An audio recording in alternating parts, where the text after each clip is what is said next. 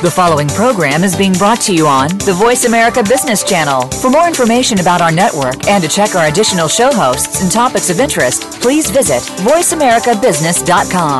The Voice America Talk Radio Network is the worldwide leader in live Internet talk radio. Visit VoiceAmerica.com. The views and ideas expressed on the following program are strictly those of the host or guests and do not necessarily reflect the views and ideas held by the Voice America Talk Radio Network, its staff, and management.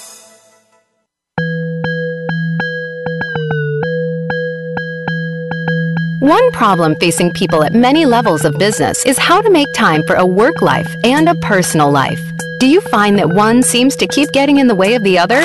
This is the Work Life Balance with Rick Morris. Even if you're not involved in the business world, you'll have a lot to gain by tuning in to today's show. Now, here is your host, Rick Morris.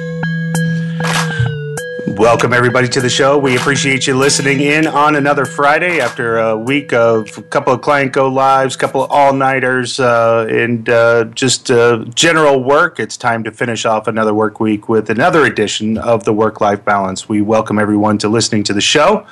I am Rick A. Morris. You can find me on Twitter at, at Rick A. Morris. You can find us on fa- Facebook at R Square Consulting LLC or www.rsquareconsulting.com. Today, we've got a really interesting topic. We're going to be talking about project management and history, uh, a series of books that's coming out. Today, we're going to be discussing with the uh, author uh, of the book, The First Jeep, uh, and his name is Paul Bruno. Uh, Paul is actually a good friend of mine. We met uh, several years ago through what we call the Project Management Institute Leadership Institute Master's Class, or, and uh, the LIMC was was something near and dear to my heart. It's something I went out and, and, really wanted to understand some better leadership. Uh, PMI, the Project Management Institute, gives you an opportunity to invest in yourself and do that. And uh, Paul was our mentor, and uh, I looked up to him so much. I decided to become the mentor of the next class, and it was something uh, that is is brought you know, more and more meaning to me as, as I go forward. So, what I want to do just is quickly introduce Paul. And we'll bring him in. We'll start discussing this book right away. So, Paul's got more than 29 years of experience in the fields of project management and IT uh, really kind of a glutton for punishment. You'll you'll learn about Paul uh, as he's a glutton for punishment because not only does he have one but two bachelor's degrees, right? He has a bachelor's degree in management, also a uh, undergraduate degree in computer software, but then he has not one but two master's degrees. And listen to the ends of the spectrum here as you go from business administration, a master's degree in that, and then decided to follow that on with a master's degree in history from the University of Nevada, Las Vegas. Uh, he's got n- numerous positions in information technology, including the first CIO of City of Henderson. Uh, and he's currently a senior consultant and trainer for the International Institute of Learning and a consultant for Fiala Project Resources. Uh, let's go ahead and welcome to the show Paul Bruno. Paul, how you doing, buddy? Oh, thanks for having me, Rick. Glad to be here. Absolutely, and in fact, uh, I, I want to say the last time we talked is when I did your show. You had a, a uh, podcast for a very long time. You had multiple podcasts for a very long time. I did. We did some stuff on careers and history, shockingly, and uh, also had a little one on the Bible. And it was great having you on to talk about your career and what you're doing in the uh, consulting world and some of the things that you've been involved with, which are extremely impressive and were just made for a great show. So glad we were able to have you on, and I'm glad to have, have the honor to be on with you. Well, I appreciate that. Yeah, and, and you know, in my first 13 show stretch here, the one of the first people I wanted to reach out to was was you, man. I wanted to, to have you on. You know, but it, it's okay for us to talk outside of radio shows. You recognize that it's okay for us to, to, to, have a conversation when, when there's not a radio show involved. So that's that's cool too. Well, so it's take me off. You need to take off the cell blocker though you know, do that. I think we can handle it. stop blocking your phone call. That's true. That's true. Or, or, or, you and I both need to stop having projects that you know have us bill eighty hours a week, and we're good to go. I think that that That's has the, the bigger problem. so you know, and and certainly. You know, we're both authors, and, and they're labors of love. There's no doubt about it. They're they're absolutely labors of love, and uh, so I'm holding your book here. I did have a chance to read it. It's fascinating as well. Um, and I, I, certainly love stories uh, about creation of things that we see every day. And, and, there's a lot of people, including my brother, as a matter of fact, that just have a passion for the Jeep. And uh, so your latest book is a project management and history series. It's called the the first Jeep. Uh, so how'd you become interested in the story, Paul? Oh, it's a great question, and it truly was a labor of love. I came interested in it a, a long time ago uh, probably about 15, 16 years ago, when I found out uh, that the first Jeep was created by a bankrupt car company in a small city north of Pittsburgh, Pennsylvania, and that just really you know, um, piqued my interest because I'm like, how does a bankrupt car company that no one's ever heard of create the first Jeep? And then from there, as I found out more about the story, it truly did become a labor of love because it was one of the great underdog stories in American history that no one had ever really heard about, about something that you said, Rick, everybody sees every day. And so over time, the love just grew, and really the love was to basically try to bring this story out so people would know what these individuals did in the spring, summer, and fall of 1940 uh, to create the first Jeep. And I failed to mention uh, basically in the impossible time frame of 49 days. So you know, you you really described it accurately. It's a complete labor of love to tell the story of these heroes that uh, no one's really heard about, but everybody sees the um, fruits of their labor every day on the roads around the world. What led you uh, to write this book?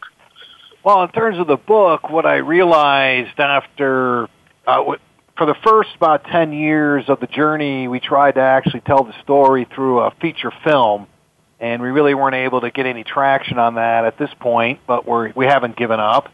So we decided that to go the book route and found out that the story was deep and rich enough to um, be carried by a book, and then through uh, research at the National Archives – I filed all the materials of what really happened on the project to a detail that no one had ever brought forth before, and also realized from my project management experience that the project to create the first Jeep had really followed a standard project management methodology. So, um, the coalescing of having a rich amount of material and also the uh, structure be able to tell it in an orderly fashion going along a structured project management methodology uh, really spoke to write a book.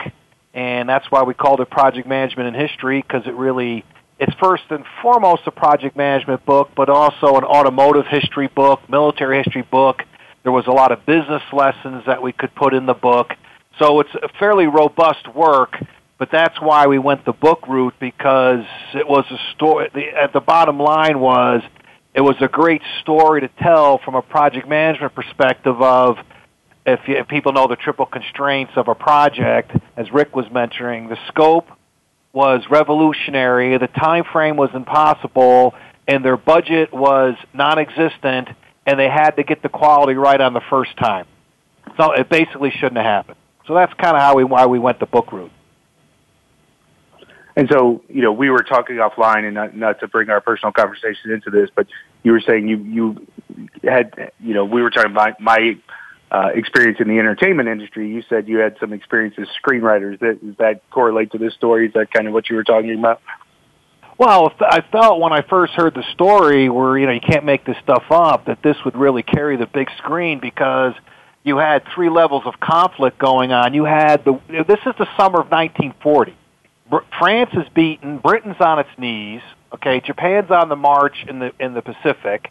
Then you have at the United States level uh, the conflict of the army is completely unprepared for this new type of war, and then at the the mac uh, the micro level you had conflict at the level of trying to actually create this vehicle basically while the army had a little idea what they wanted it was basically out of thin air as mentioned in the book in May of 1940, right when uh, Germany's overrunning France, the army is looking for a small a, a, reconnaissance vehicle and, and weapons carrier, and they had nothing on the drawing board, nothing in the planning stages.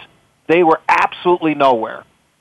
And then the guy walks back, goes back to his office from Baltimore to Washington D.C., and sitting there is the man that's going to help make this project happen. It just this constant sense of karma and destiny that surrounds this project as you read the book is is just uh, humbling and amazing. And that's why we thought it would carry the big screen. Just an example, one last example, Rick. They delivered the prototype literally on the 49th day with half an hour to spare. Now, you can't make that up. that's and, unbelievable. You know, in terms of drama, it's unbelievable. So that's kind of why we went that route, but fortunately, we were able to bring it out in book form and at least be able to tell the story. So that's that's almost the exact opposite. And I, I don't know if you're even aware of the, the, the movie that was made. It was a made-for-TV movie, but I use it in my seminars, uh, a kind of a, a montage of it of a movie called The Pentagon Wars, um, and it, it's um, it's around the the creation of the Bradley uh, vehicle. Have you have you seen that at all? I don't think I have. I think you you being a history buff and certainly writing this book and, and this one being almost a, a vehicle of destiny, um, that is is an entertaining, but not only. So I use that for my scope creep portion of my presentation.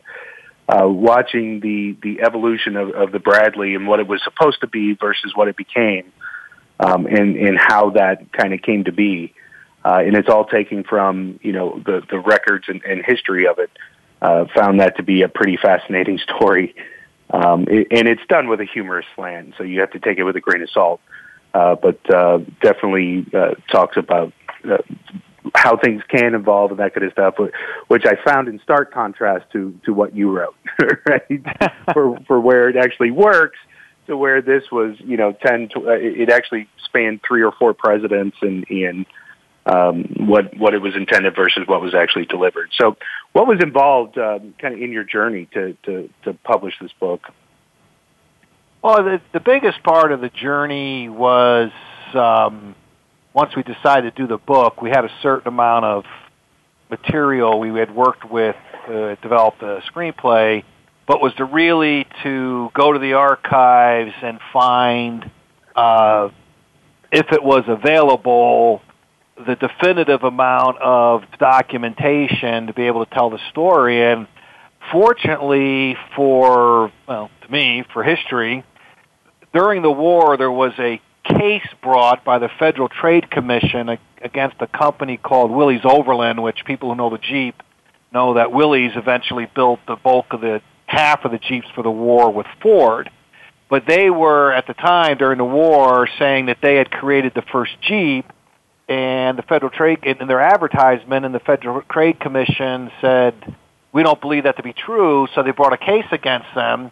So what you had was in this case file a whole just from soup to nuts all the documentation surrounding the procurement of the first Jeep, which was eventually credited to being created by the American Bantam Car Company, but even more importantly, they had basically taken testimony from everyone and anyone who had anything to do with the creation of the first Jeep. And what I realized, you know, as you mentioned, I have a master's in history, I was flabbergasted. I realized that I had a complete oral history of the project told by all the people who had been involved only a few years after the events, so their memories would be good because they took the depositions in 43, 44, 45. But even better than an oral history, we an oral history. You know, I could interview Rick, and you know, you, yeah, you, not that you would, but somebody might, you know, twist the facts a little bit, maybe make their part look a little bit better. But in this particular sure. case, these people were under oath to tell the truth or under uh, uh under Paul, penalty of perjury. Oh yeah, go ahead. And I apologize. I'm going to stop you right there because we do have to take a quick break, pay our sponsors, and uh, I want to pick back right up there where people are under oath. We'll be right back. You're listening to the Work Life Balance with Rick Morris.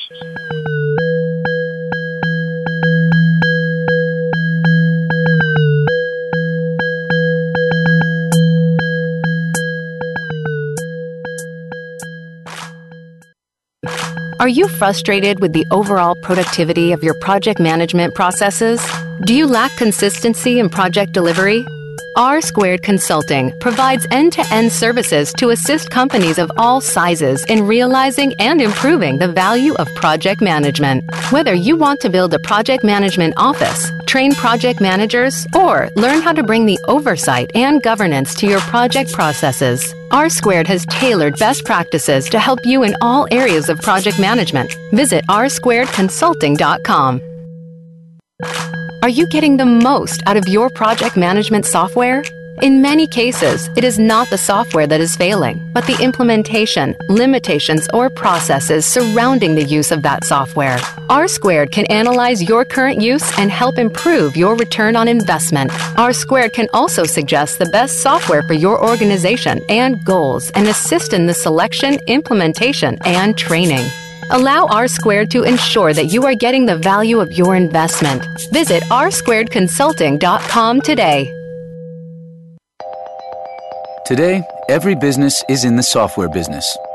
And business is booming. That's because we live in an application driven world where the lines between physical and digital are blurrier every day. It's a world where billions of connected things talk to each other, where agility is the new driver of competitive advantage, where applications aren't just part of your brand, they are your brand. All of this means you have a new mandate Build the apps that will drive the future of your business and satisfy demanding customers, or fall behind. Only CA Technologies has the years of expertise and the end to end portfolio of software solutions to help you plan, build, manage, secure, and scale the applications at the heart of your modern enterprise. To learn how your business can thrive, visit rewrite.ca.com, your exclusive source for insights from the cutting edge of the application economy. From the boardroom to you, Voice America Business Network.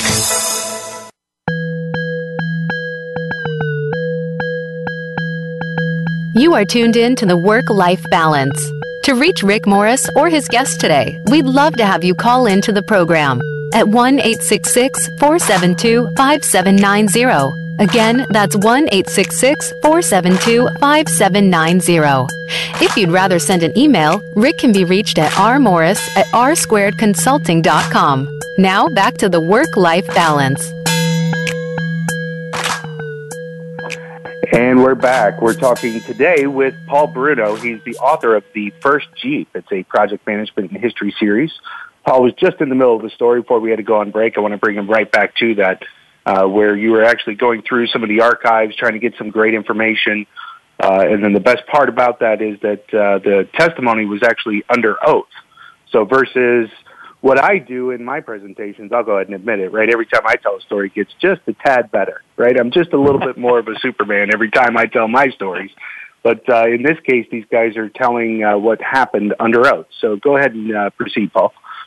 Exactly, and that would mean that it would have avoided any exaggeration or maybe tilting of the truth a little bit that you might have in a you know an, a, an average oral history because if they didn't tell the exact truth as exactly what happened they were they could be charged with perjury.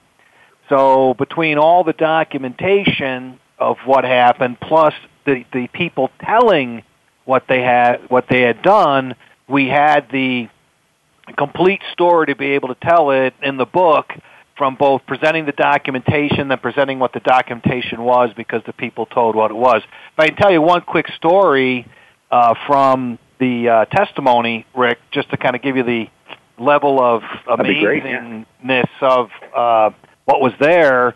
Uh, they had a test driver uh, testify. So I said, hey, this would be great. I'll copy all this, and we'll learn a little bit of how they tested the vehicle. We'll include that in the book. Well, long story short, this test driver also ended up testifying how did the Jeep get its name, which has been a controversy for 75 years.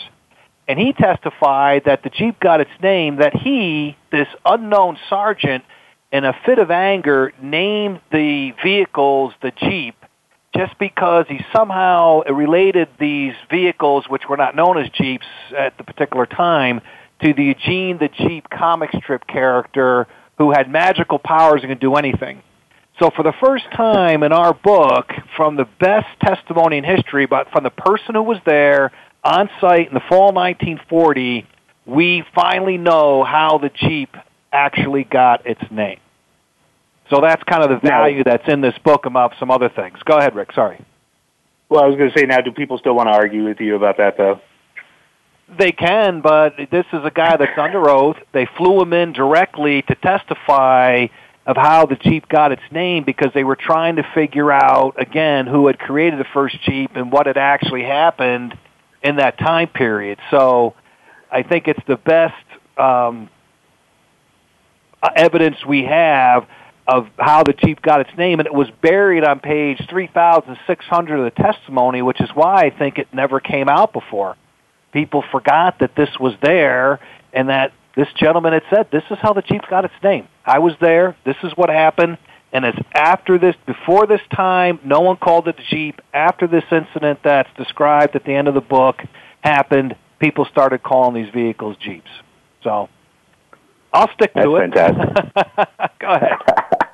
not not only that, but now you've got a great way to get free drinks in a bar, right? So Oh yeah, I tell everybody write this one down, and you know you can use it to impress people at any cocktail party. Absolutely. How the So- got its name. other than both of us, you know, having a passion and love for project management and something that we, we do and practice and teach and, and, and apply to our not only professional lives but our personal lives, you know, why did you use project management as a structure to write this book?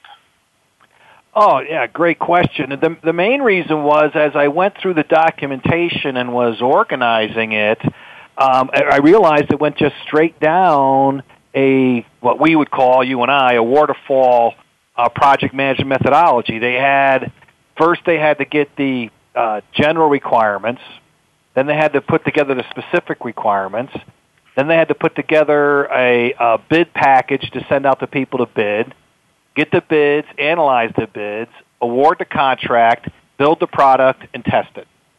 And it went right down that line with all the twists and turns and things that can happen on a project. And so that formed a great spine to be able to tell the story. In the first chapters of the book, we give a little bit of an overview of uh, the companies and the and the um, the players, and then we talk a little bit about the environment. And then in chapter three, we talk about um, the preparation of the army, the stakeholder. And then we go right down the line uh, in a waterfall project management methodology after that. General requirements, specific requirements, uh, bid, you know, bid proposal, uh, bid contract, uh, build, test. And it was just it was just a great way to tell the story. And so, did you find in the documentation that kind of stuff a lot of the risk management, risk mitigation, any of that kind of stuff? Did you find as you were going through the historical archives? Oh, another good question. Um, they were following a project management methodology, but it was they were moving at such a fast pace that some of the things that we would normally do included building a plan to actually build it and maybe a risk mitigation plan. They really didn't have that there. Their risk mitigation plan was okay, we've we've we've come upon this problem. Now, how are we going to fix it? Especially during the um, the building, uh, the 49 days of building it. Uh, they worked almost around the clock, and it's come to me recently that really what they did in terms of the speed of this whole procurement and then the sacrifices they made in 49 days to bring bring the product uh, to life was almost a precursor of what the at least the American people and many other people around the world were going to do just a few years later. They were almost like a preview of the sacrifices and get anything w- done, whatever we have to do, whatever obstacles we have to overcome, we will do it. So they didn't really have a standard risk plan. It was more sheer determination that anything that they over that came up ended up, which we might have identified, Rick, like you said, as a risk if, if they had taken the time to do it. They just said we're going to get this done, whatever it takes, and they they were able to do it with a half an hour to spare. So, so basically, their risk mitigation plan was brute force. You know, as much as I hate to say it, and that I would not recommend doing it that way, but in their case, you know, they were given an artificial deadline, which everyone, when I say everyone, all the experts at the time, including at Ford, including at Willys, um, said was not possible. In fact, when the bids came in and only four companies even showed up out of 135 that they sent the request for proposal to, two of the companies that showed up to, at the uh, bid opening said, we're not even bidding because 49 days is impossible. Willys said they could do it in 75 days. America Bantam was the only one that says, we'll do it in 49 days. Only one. And they did. wow. that's that's putting your guts on the line too, right? That's that's you know everybody looking at each other, pulling the gut check and saying we you know we're going to pull this off. It's there's so many great stories of American ingenuity, of just you know general human ingenuity. Uh, when when you hear stories of that, and again, you know you it, it's it's no wonder there's that passion and that following that you know the Jeep itself has. In, in when you find out the roots of the story and in the the almost amazement of, of how it came to fruition, um, then then you start to to realize why. But I wonder how many people out there that you know are in these Jeep clubs or have these passions for the Jeep um, even realize the story exists or how it even came to be. So you know that that I think is uh, interesting point for the book or interesting market for the book for you. Uh, very true, and we're still working on reaching, you know, those types of markets. And truly, you know, if you have the book, uh, there's right on the front cover is a picture of the very first Jeep right after it was completed of assembly. They actually took a picture, September 21st, 1940, and all the heroes that were the ones that did it there. And in my mind, the Jeep Wrangler is probably the closest to the original Jeep, but in every Jeep ever built, truly is still the spirit and the mechanical genius and ingenuity of those individuals that are in that picture. Just what they did to take their specifications and build it. The the, the base of what makes a Jeep a Jeep is still from what those individuals put in it. And that, that's very humbling for me as I see every Jeep that I see on the road. I remember these people. And going back to your first question, it was wanting to give these people who have been forgotten by history the credit that they deserve um, uh, was one of the real reasons that we wanted to bring the book forward. So that's that's, that's uh, amazing. A critical point. Yeah, and for anybody who's interested in reading this book, getting this book, uh, please visit www.thefirstjeep.com. It's a great place to uh, go get it. Uh, I'm sure all the other outlets have it. Uh, Amazon as well. You can get it uh, just pretty much anywhere. Um, but uh, it's www.thefirstjeep.com. You guys can find uh, Paul there as well. Uh, Paul, we're going to take another quick break and hope everyone will join us right after the other side of this. You're listening to Work Life Balance.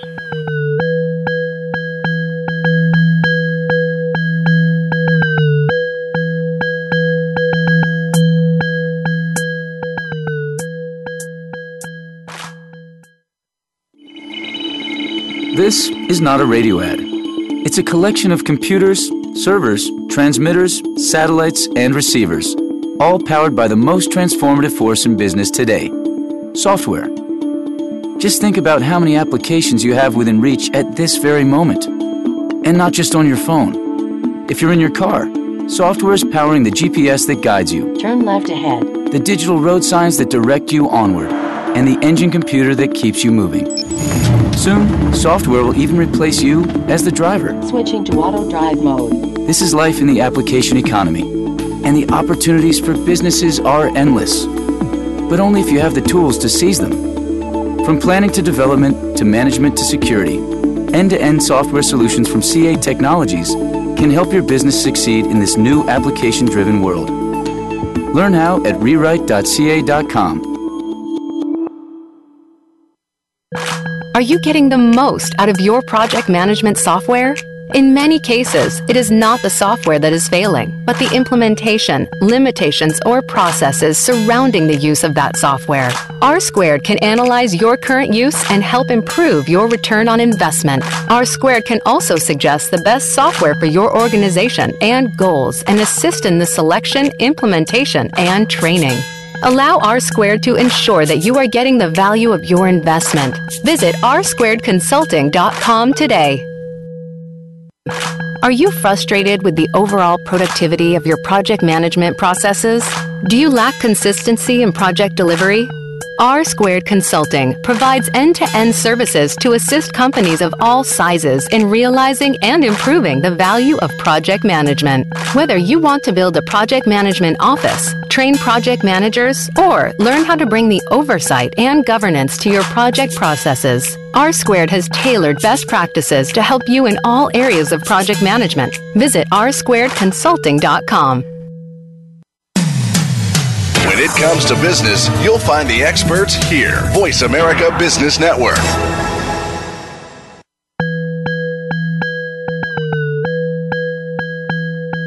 You are tuned in to the Work Life Balance. To reach Rick Morris or his guest today, we'd love to have you call into the program at 1 866 472 5790. Again, that's 1 866 472 5790. If you'd rather send an email, Rick can be reached at rmorris at rsquaredconsulting.com. Now back to the work life balance. And welcome back to this Friday afternoon. You're listening to the Work Life Balance with Rick Morris. My guest today is Paul Bruno. He is the author of The First Jeep. Uh, it's a project management history series. Paul's also my former mentor, somebody I reach out to in the project management industry. Uh, also, former uh, podcaster himself. He had about uh, 17,000 different czar shows that uh, he ran. Uh, History czar, project management czar, the guy who knows everything czar. But certainly one of the most intelligent people uh, I know. Uh, fascinating guy. I, I know every time we got a chance to get together, Paul, we'd get into conversations and just uh, who knows where they would end up, right? But uh, it was always fun and fascinating to talk with you, as is today, uh, as we discuss your book, The First Jeep. So, you know, other than being a Jeep enthusiast or maybe even a project management enthusiast, you know, why should anyone else read this book? Yeah, first I got to comment on that. Uh, the guy who knows everything czar. That goes with my humility that I'm trying to pe- peddle here. Okay, so just just in case anybody out there wants to know that, you know, we got a got a little humility here we got to work with. But why should anyone read this book? Truly, it's to be inspired. I mean, one of the things that really just I loved about this story is this was just a bunch of average people that no one's ever heard about who was basically trying to save their company goes bankrupt. Because that's the other reason where you said, why would it make a great feature film? It was all or nothing for these guys. Okay, it was you either get this contract to build this vehicle for the army, or your company is done. So one roll of the dice, and it's just so inspiring to see that you as a you as a project manager, me as a project manager, or anyone out there listening or hears this podcast that you could be working on something that you don't know that could be changing history. They had no idea they were making history, changing history, building this vehicle. That probably on the road there is no other vehicle that was created uh, 75 plus years ago that's still out there. So I think that's the real reason to uh, read this book if you're just in general interested, um, is to be inspired and that you too may be working on something that maybe not that could change history, but you don't know, then obviously to me, and of course this is a completely biased opinion, I think anyone who drives a Jeep or loves the Jeep, you know, should honor these men by reading their story and seeing what they did and the sacrifices they made and the genius that these individuals were, were Harold Crist, Ralph Turner, Chester Hempfling, Karl Probst, Frank Fenn, et al., that they built into this vehicle that anyone that loves a Jeep, driven a Jeep, drives a Jeep, uh, you're still um, being able to take advantage of uh, their talents and ability and what they did. So I think that's some key reasons why I would encourage anyone to pick up the book and uh, read it. Well, you know, as I read through it too, Paul, it was written kind of truly in, in, in a multi-dimensional way. So I, I definitely want to applaud you on that. So, you know, you can read it as a historical book, right? So historical value. You can read it as an educational book. So you put notes at the end of each chapter to say, you know, educational questions, educational thoughts, right? What's the educational value of each chapter? You also had 47 entrepreneurial lessons uh, that you garnered or, or thought you know were, were valuable based on you know each step of the process that went along the way. What what was kind of your thinking in, in putting together the book that way as well? Well, that, again, an excellent question and a gr- great term, which is sitting copyrighted. I will now steal forever. Multi-dimensional, love that. Um, the reason put it that together was to show the richness, richness and depth of the story. Right, there's so much there that just telling it one way didn't seem to be to do the story justice. And so to make it to have a greater market appeal, Rick, just as you described it very, very well, we've made it so that it's a project management book, it's an automotive history book, it's a military history book, it's a business book, it can be an entrepreneurial book, um, and it can be, you know, you know, uh, sold at museums. It could be sold in the, act- you know, for make a great recommended book uh, for classes uh, in history or classes in project management at the at, the college level, even at the high school level. Uh, but it was really to, to bring out the complete depth, breadth, height, width of the story that happened in 1940 that created one of the one of, if not the most iconic vehicles uh, or products ever created. So to just to give it as broad a market as we could so that the bottom line, our overall macro desire to have as many people want to have a reason to read and hear about this story and honor these individuals uh, who did these amazing things back uh, in 1940. So that's why we did it that way. Well, and certainly, you know, your passion for for the product comes out when we talk, and you know, both of you, uh, I say both of you, both of us, you know, are very passionate about the topics that we discuss, and and so you know, it's it's great to to to hear your purpose, you know, behind this and the passion. Um, we certainly have got you know plenty of time left. Is is there any particular story or or you know one of your favorite portions of this? You you already talked about the naming of the Jeep. Uh, which I found fascinating. Is there is there something else in particular you'd like to discuss? Oh my God! Well, first I'd just like to mention that we were very very blessed. Going back to writing it multidimensionally, that we were won an award from the Military Writers Society of America for Oh, how well the book was written. So we were really excited about that. Um, oh, I could go on for you know the rest of your life, uh, Rick. So that could be a problem. Uh, but let me just tell you one quick story. Uh, there was a drawing in, and it's on page 88 of the book, uh, that had been out on the internet for years, and people would say this is probably the drawing of a first Jeep type vehicle. Well, I actually held a copy of the original drawing in my hands at the archives, which was very humbling. But then in the testimony, I found out when the drawing was done, who drew it, why it was drawn, and everything about it. So for the first time in 75 years, we, which I say we, my myself and my editor and uh, publisher and um, the writer of the lessons, Max Friedman, who has uh, 50 years in the business world, so he, he wrote the lessons, so I want to give Max a plug. We were able to tell, we named the drawing the Beasley Brown drawing because the individual said, we were in a meeting, here is where we were, they took a yellow scratch pad and they sketched out what we thought this vehicle would look like and how it, you know how it might set up. And so that's included page 88. And what's really nice is then I was able to find the con- the drawing that the Army created, okay, called uh, 08370-Z. And that was the drawing that they sent out to all the um, companies uh, to the bid against. And what's really nice is you can see from the Beasley Brown drawing, as you as a project manager, as the scope and what they were trying to figure out that would do, you can see the evolution from that first drawing to the second drawing. So that's some of the nice things that I really like in the book is you can you can see the thing coming together step by step as they solved each level of problem. So that's one of my nice stories I like to tell about being able to identify, you know, that drawing from merging the exhibits with the testimony which we discussed earlier.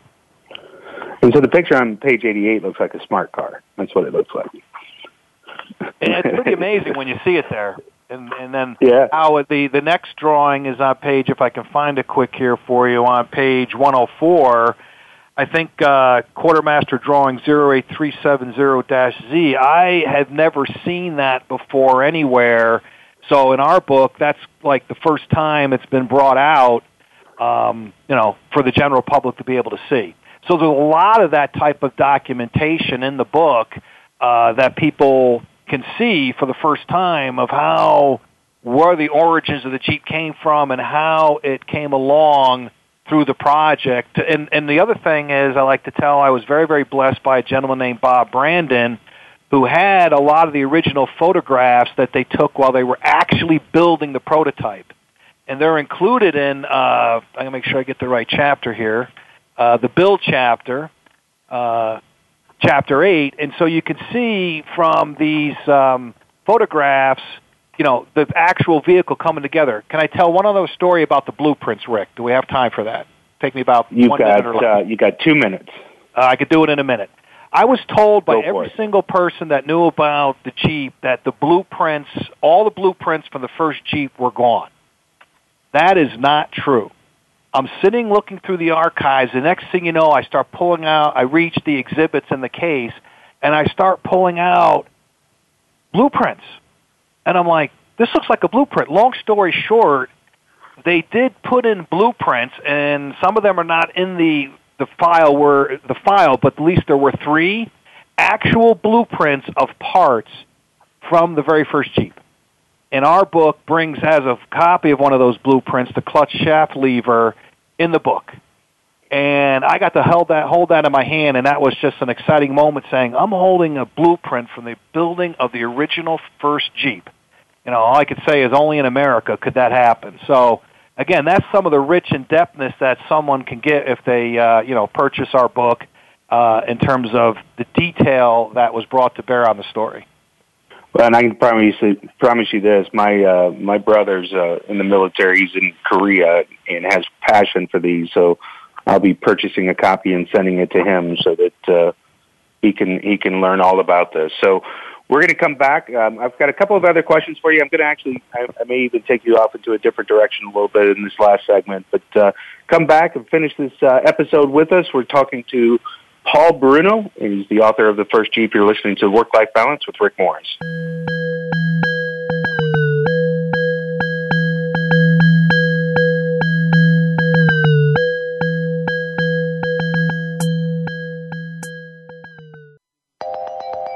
Today, every business is in the software business. And business is booming. That's because we live in an application driven world where the lines between physical and digital are blurrier every day. It's a world where billions of connected things talk to each other, where agility is the new driver of competitive advantage, where applications aren't just part of your brand, they are your brand. All of this means you have a new mandate. Build the apps that will drive the future of your business and satisfy demanding customers, or fall behind. Only CA Technologies has the years of expertise and the end to end portfolio of software solutions to help you plan, build, manage, secure, and scale the applications at the heart of your modern enterprise. To learn how your business can thrive, visit rewrite.ca.com, your exclusive source for insights from the cutting edge of the application economy.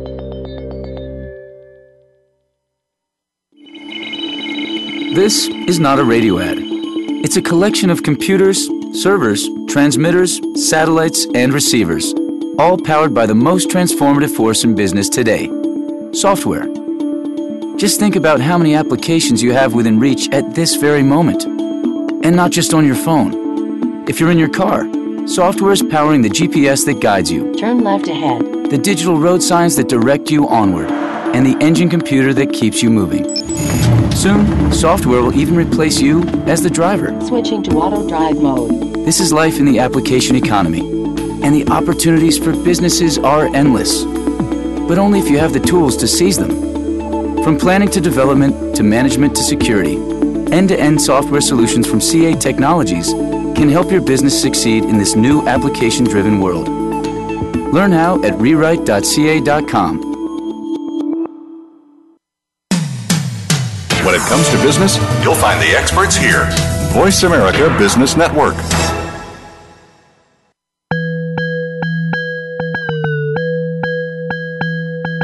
You are tuned in to the Work Life Balance. To reach Rick Morris or his guest today, we'd love to have you call in to the program at 1 866 472 5790. Again, that's 1 866 472 5790. If you'd rather send an email, Rick can be reached at rmorris at rsquaredconsulting.com. Now back to the Work Life Balance. And welcome back to the Work Life Balance. You're listening to Rick Morris. We're talking to Paul Bruno. He's been the author of The First Jeep. And so the the part about this book also that, that drew my attention and, and kind of leading me to my next question for you, Paul, is that it says this is a project management in history, and then the key word series. So that being a series is leading me to believe that there's a few more of these that are coming out. So do you want to comment? Do you not want to let the cat out of the bag? That's okay too. You can keep us guessing, but you've got a couple that are in the works, I'd love to hear about them. Oh, I don't mind commenting a little bit. Um, one I won't say too much about is there. The next one, if we're can find the documentation and the story is there, would be a continuation, the second half of the early Jeep history. Uh, basically, some things that happened after November 1940 to November 1941. So, if we're able to put that together, that would be the next one that I would love to do and have a complete set on early Jeep history and what happened told from a project management perspective. Uh, after that, I had some ideas. I live only a half an hour from Hoover Dam, so that's a oh, wow iconoclastic. Is that actually a word? Is that the right word? I don't know, but it sounded I'm fascinated by engineering feats like that. You know, that just I'm fascinated by those things. Right, absolutely, and so are many other people. And um, I think it would make a great book from both a project management perspective, but also a program management perspective. But again, you have that wide ranging, like we had with the Jeep book. You have it could be, you know, engineering. You're going to have history, engineering history, uh, you know, construction history, project management history, et cetera, et cetera. So again, it's a book with a wide ranging market as well as um, well known uh, project. Then I've thought about maybe doing uh, the Panama Canal from a project management perspective. Uh, one that might not have as much of a market, but you never know. Uh, the B-17 bomber has always fascinated me.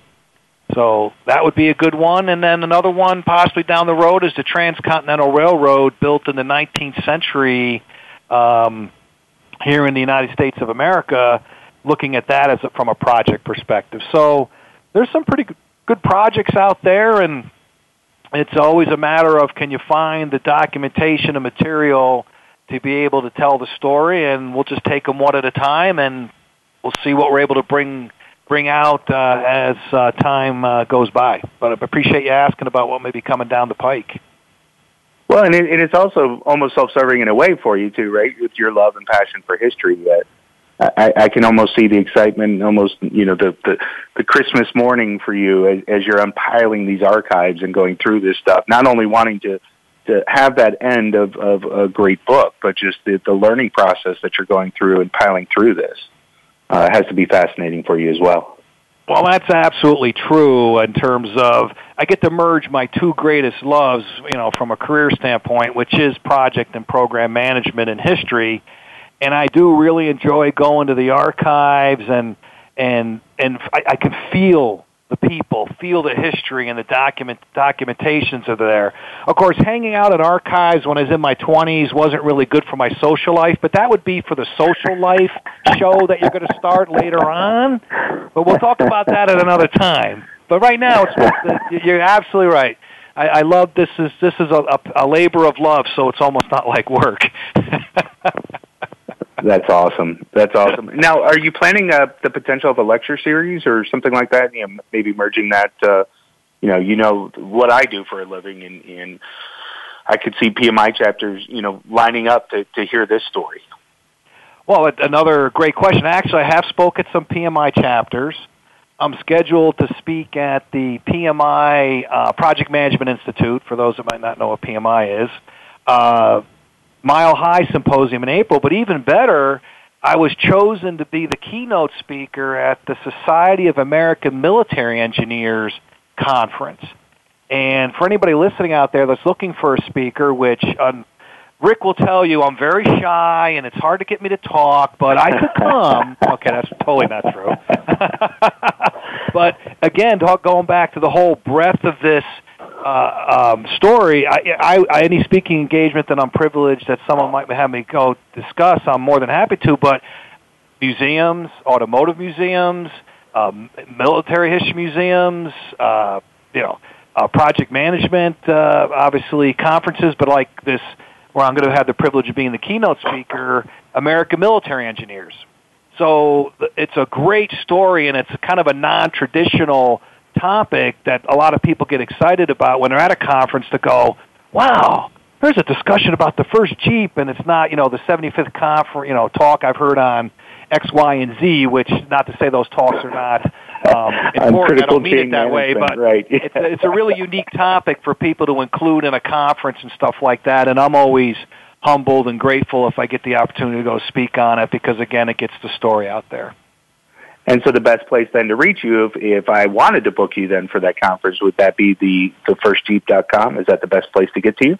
Yeah, we have some, we have some contact information out there, um, that people can then, you know, they can write the, you know, the contact information. I'm just double checking that right here. The, uh, and just do the contact us, and yeah, they can contact through that, and uh, and we'd be more than happy to talk to anybody about speaking at their uh, their seminar or their uh, conference or whatever else where the uh, this story might be a good fit for them. So then you guys heard it here. If you're an educator, if you're you know if you have any type of conference, whether it be project management, automotive, history, education, entrepreneurial spirit, or just want to hear a great inspiring story, please reach out to uh, Paul Bruno. You can reach him at thefirstjeep.com. You can go to the contact, contact us link. Reach out to him. He is a fantastic speaker. I've gotten a chance to see him personally, so you're getting an endorsement directly from me as well. Uh, and Paul, I can't thank you enough for being on my show uh, and joining us and sharing this uh, wonderful story. Uh, and I look forward to uh, the next edition as I'm a fan and uh, will be a purchaser as well, buddy. Oh, thanks, Rick, for having me. It was an honor and a privilege, and wishing you all the best of luck in your myriad of uh, activities and things you're involved with. I have deep respect for you and what you've accomplished and are accomplishing in your career. Thank you, Paul. Thank you, everyone who is listening to the Work Life Balance. Next week, uh, we're actually going to have Greg Huffman on who helped me start R Square Consulting. He and I worked together in three, or four different organizations together, and, and he took the the logical or illogical leap, we'll say, uh, of joining me when we started R Square Consulting. And uh, we're going to be discussing what we call uh, dancing with the 900 pound gorilla, which is a, a series of sales strategies, uh, uh, but how to sell correctly and how to sell with integrity, and how if you do the right things and if you sell the right way, it comes back to you. You don't have to be dirty. You don't have to be ugly. Uh, and don't have to scrape and, and, and scramble and do all of the dirty activities in order to run a successful business. So it should be a fascinating conversation. Uh, Greg's got some fantastic sales strategies he's going to be sharing with people, and it's a great way also to tune into the work-life balance. So we appreciate everyone listening. We look forward to talking to you next Friday here on the Work-Life Balance. This is Rick Morris, and for my guest, Paul Bruno, thank you so much for listening. Thank you for joining us this week. The Work Life Balance with Rick Morris can be heard live every Friday at 2 p.m. Pacific Time and 5 p.m. Eastern Time on the Voice America Business Channel. Now that the weekend is here, it's time to rethink your priorities and enjoy it. We'll see you on our next show.